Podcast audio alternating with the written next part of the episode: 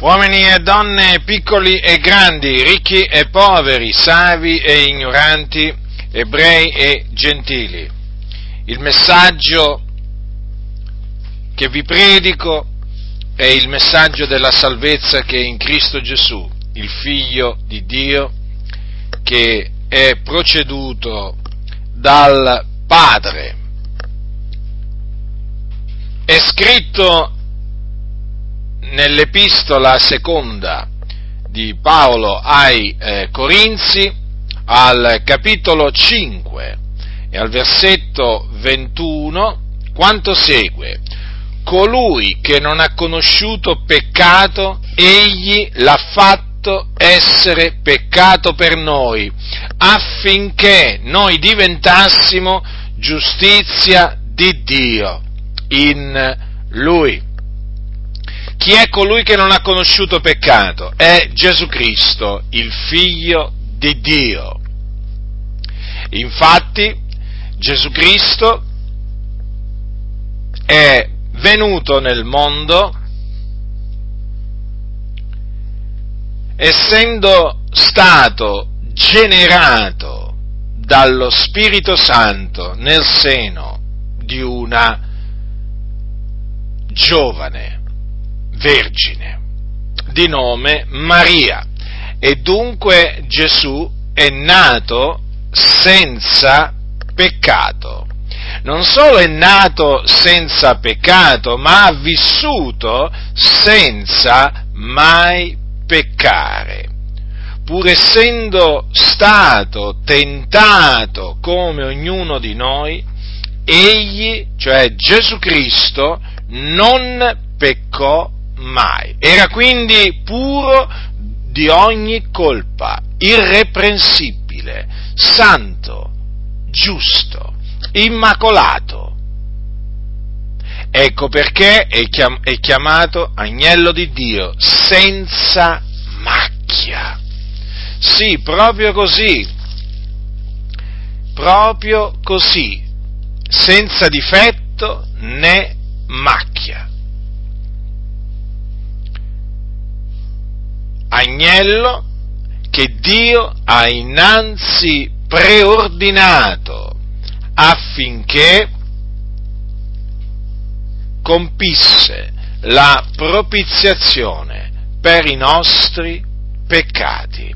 Ed è in ragione di questo decreto di Dio, di questa sua preordinazione che il Dio ha fatto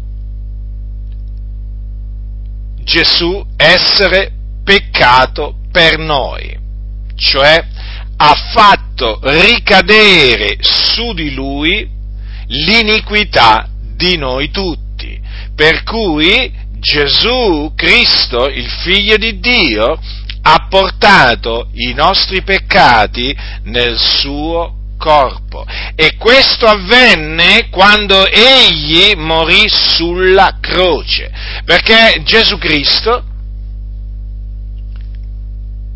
fu arrestato, condannato a morte dal sinedrio giudaico e dato in mano del governatore della Giudea, che a quel tempo era Ponzio Pilato, il quale sentenziò che Gesù, detto il Cristo, doveva essere flagellato e poi crocifisso ed egli fu infatti crocifisso, messo su una croce.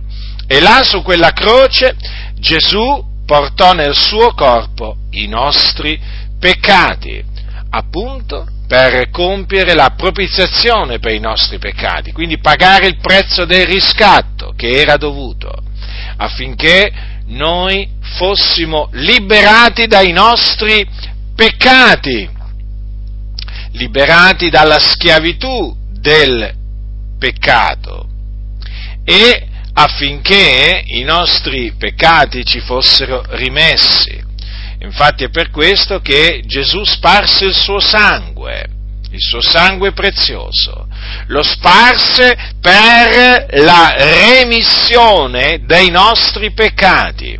E dunque Gesù, mediante la sua morte sulla croce, per i nostri peccati, avvenuta per i nostri peccati, ci ha riconciliati con Dio Padre. Sì, ci ha riconciliati, perché mediante la sua morte sulla croce siamo stati giustificati. Ecco, proprio così. Siamo stati giustificati mediante la fede nel Signore Gesù Cristo, noi che abbiamo creduto. Ma io mi rivolgo a voi, che ancora non avete creduto che quindi ancora siete schiavi del peccato, siete nemici di Dio nella vostra mente, nelle, nelle, nelle vostre opere malvagie.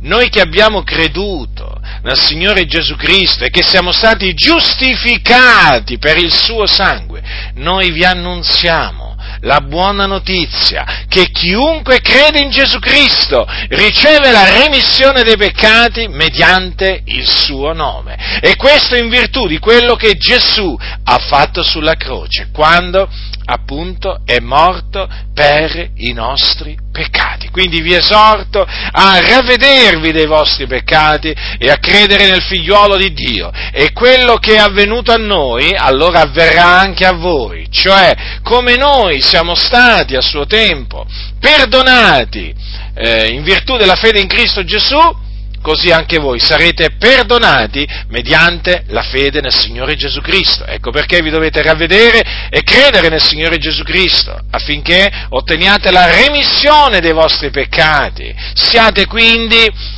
giustificati e riconciliati con il Padre. Ma se voi rifiuterete di credere nel figliuolo di Dio, sappiate che i vostri peccati vi saranno, vi saranno, ritenuti, continuerete ad essere dei peccatori agli occhi di Dio, l'ira di Dio continuerà a rimanere sopra di voi. E quindi continuerete a rimanere nemici di Dio. E quando morirete, morirete nei vostri peccati, senza Cristo, e ve ne andrete in perdizione, ve ne andrete nel fuoco dell'inferno dove appunto sarete tormentati.